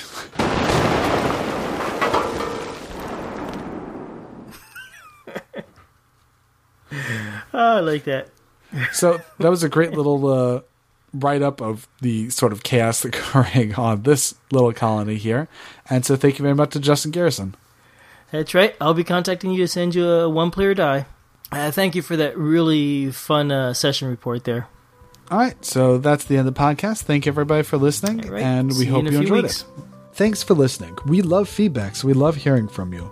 You can reach me at julius at oneplayerpodcast.com or JL Bird on BGG, and Albert can be reached at albert at oneplayerpodcast.com or Fractalune on BGG. Our website is oneplayerpodcast.com with the number one, and we're also on Twitter at oneplayerpodcast. The intro music is copyright Angus, can be found at jamendo.com. The transition music is copyright by Dan Elduce Pancaldi, whose page is at donpancaldi.com. The One Player Podcast is protected under a Creative Commons share alike license. Thanks for listening.